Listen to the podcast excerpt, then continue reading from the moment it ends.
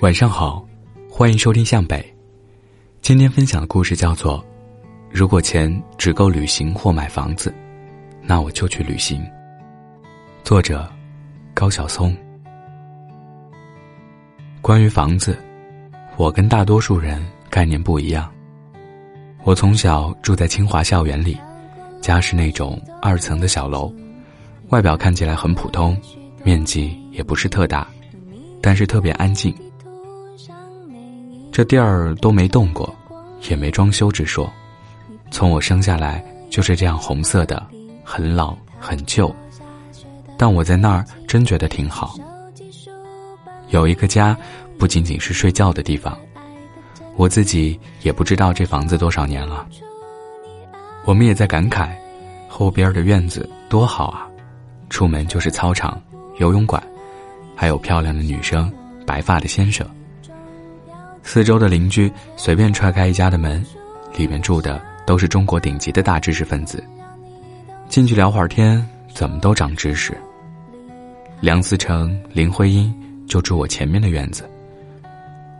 小时候有什么问题，家里老人就写一张字条，说这问题你问谁谁谁。我找到人家家里，打开字条一看，哦，你是那谁家的孩子，那你讲吧。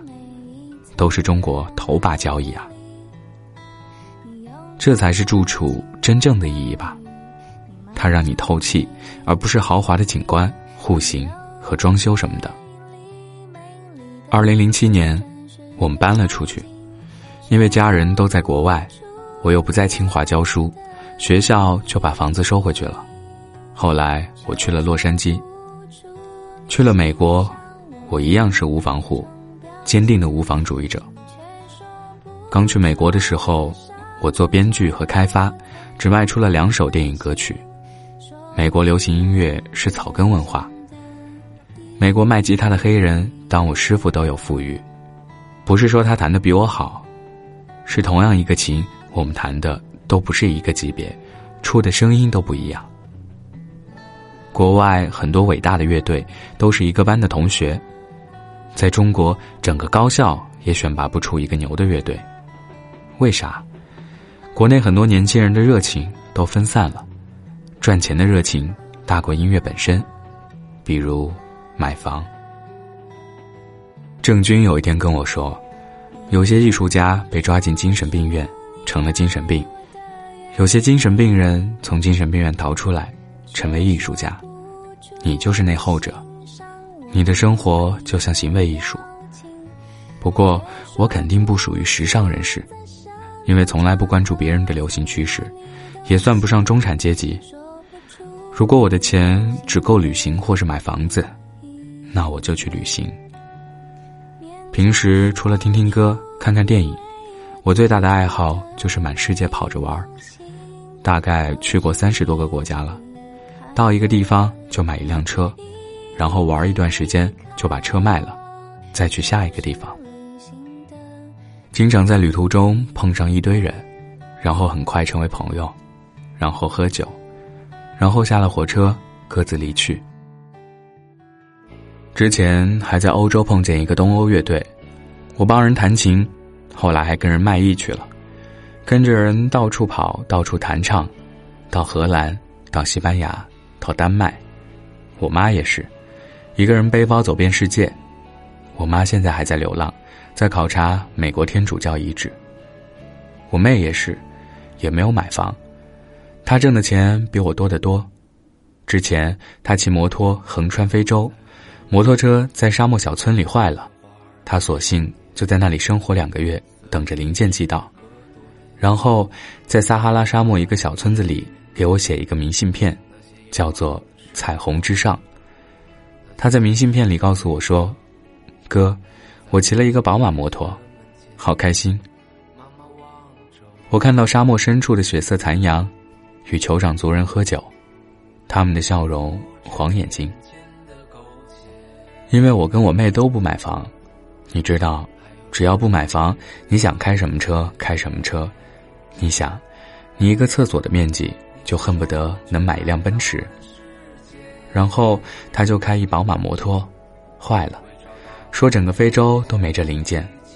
他说：“你知道我现在在做什么吗？我在撒哈拉一个小村子里给人当导游。”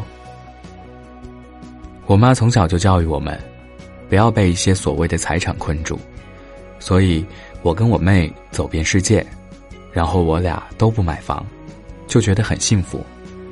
我妈说：“生活不止眼前的苟且，还有诗和远方。”我和我妹妹深受这教育。生活就是诗和远方，能走多远走多远，走不远，一分钱没有，那么就读诗。诗就是你坐在这儿，它就是远方。越是年长，越能体会我妈的话。美国人平均三十一岁才第一次购房。德国人四十二岁，比利时人三十七岁，欧洲拥有独立住房的人口占百分之五十，剩下都是租房。为什么现在中国的年轻人一毕业就结婚，一结婚就买房？怎样才能买到房？一套房子会限制你所有的行为和决定，因为你知道，要一提裸婚，没有人愿意嫁给你，即使老婆愿意，他们家人呢？别人会怎么看？孩子以后怎么办？以今天的房价，普通人买房只有两种情况：一种是双方父母出钱资助，这种人基本上前途和发展被父母控股；第二种人是牺牲了太多的发展机会，点到梦想来成就一套房子。他们购买的其实是自己内心深处的安全感，他们觉得有一套房子会让自己内心安全一点儿。但是安全感，真的可以来自于一套房子吗？归根结底还是价值观的问题。世界再怎么变，还是要有坚持，即使它是落后。我不入流，这不要紧。我每一天开心，这才是最重要的。如果你有好的故事和文章想要分享给大家，可以加我的微信，主播北泰的全拼，等你哦。